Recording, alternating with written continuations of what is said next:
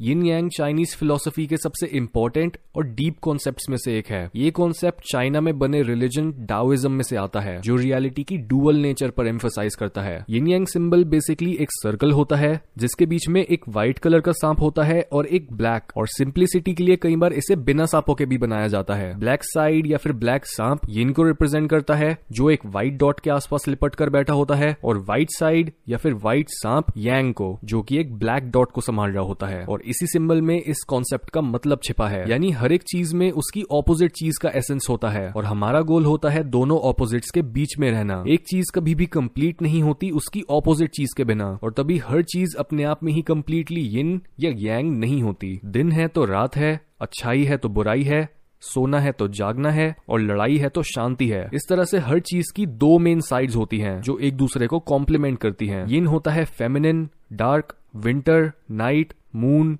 chaos और introversion जैसी चीज़ें और यांग होता है masculine hot light day sun order और एक्सट्रोवर्जन जैसी चीज़ें। यिन रियलिटी का वो हिस्सा होता है जिसमें पोटेंशियल भरी पड़ी होती है नई चीज़ों को जन्म देने की और एक पैसिव तरह से नई चीज़ें बनाने की। और यांग वो होता है जो एक्टिवली अपनी विल को खुले में रखता है। एग्ज़ाम्पल के तौर पर, अगर हम एक्सरसाइजिंग के कंटेक्स्ट में यिन और यांग को समझें तो जब हम वेट्स को उठा रहे होते हैं, वो यांग होता है और जब हम सेट्स के बीच में रेस्ट ले रहे होते हैं, वो यिन होता है। आप इसी एग्ज़ाम्पल से ये समझ सकते हो कि ये दोनों प्रिंसिपल्स ही हर सिचुएशन में एक हेल्दी बैलेंस मेंटेन करने के लिए कितने ज़रूरी होते हैं। अगर आप बस कंटिन्यूसली वेट ही उठाते रहो, बिना बीच में रेस्ट लिए और रात को सोए, तब भी आपकी हेल्थ इंप्रूव नहीं होगी और आपको अपने डिजायर्ड रिज़ल्ट नहीं मिलेंगे। और अगर आप बहुत लंबे रेस्ट पीरियड्स लेते रहे, लेकिन आपने मेहनत कम करी, तब भी आपको अपने डिजायर्ड रिज़ल्ट नहीं मिलेंगे। आंसर छिपा है इन दोनों एक्सट्रीम्स के बीच में। इसी तरह जब एक लहर ऊपर उठती है, तब वो यांग होती है और जब वो नीचे आती है, तब यिन जो खाने की चीज़ गर्म होती है, वो यांग होती है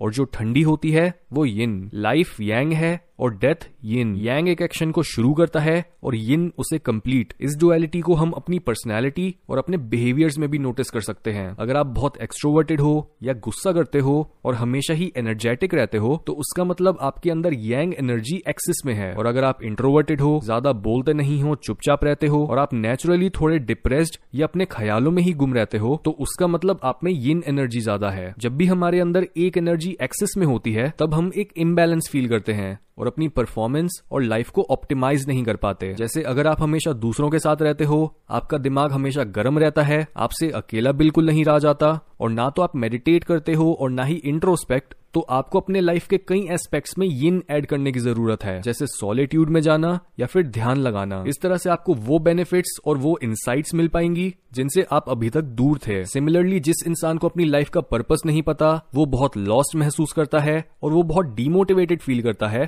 तो उसका मतलब वो ज़रूरत से ज़्यादा यिन है और उसे कुछ भी करके अपने अंदर काम और मेहनत करने की इच्छा जगानी होगी। डाओइज्म बोलता है कि दुनिया में एक सबसे शक्तिशाली चीज़ है, जो हर दूसरी फोर्स से ज़्यादा स्ट्रांग होती है और उसे बोलते हैं डाओ यानी सही रास्ता। या फिर बीच का रास्ता। ये यूनिवर्स का नेचुरल फ्लो है और जो इंसान यिन और यांग के बीच में चलता है, सिर्फ़ वो ही रियलिटी की एक डीपर अंडरस्टैंडिंग हासिल कर पाता है। जैसे जैसे हम इस कॉन्सेप्ट को अपनी डेली लाइफ में अप्लाई करते हैं वैसे वैसे हमारी फ़िज़िकल मेंटल और इमोशनल हेल्थ इंप्रूव होने लगती है। हम ना तो एक बारी में बहुत ज़्यादा खाना खा लेते हैं और ना ही लगातार कुछ दिनों के लिए फास्टिंग करने बैठ जाते हैं। हम ना तो फेमिनिटी को सुपीरियर या इंफीरियर मानते हैं और ना ही मैस्कुलिनिटी को। हम ना तो पूरे दिन ही सेक्स के बारे में सोचते रहते हैं और ना ही सेक्स के ख्याल को ही बुरा बोलकर उसे सप्रेस करते हैं। जितना हम अपनी लाइफ में पॉजिटिविटी को वेलकम करते हैं, उतना ही हम नेगेटिविटी की भी इंपॉर्टेंस समझते हैं। और इसी बैलेंसिंग एक्ट को फॉलो करते रहना ही शांति और खुशी तक पहुँचने का रास्ता होता है।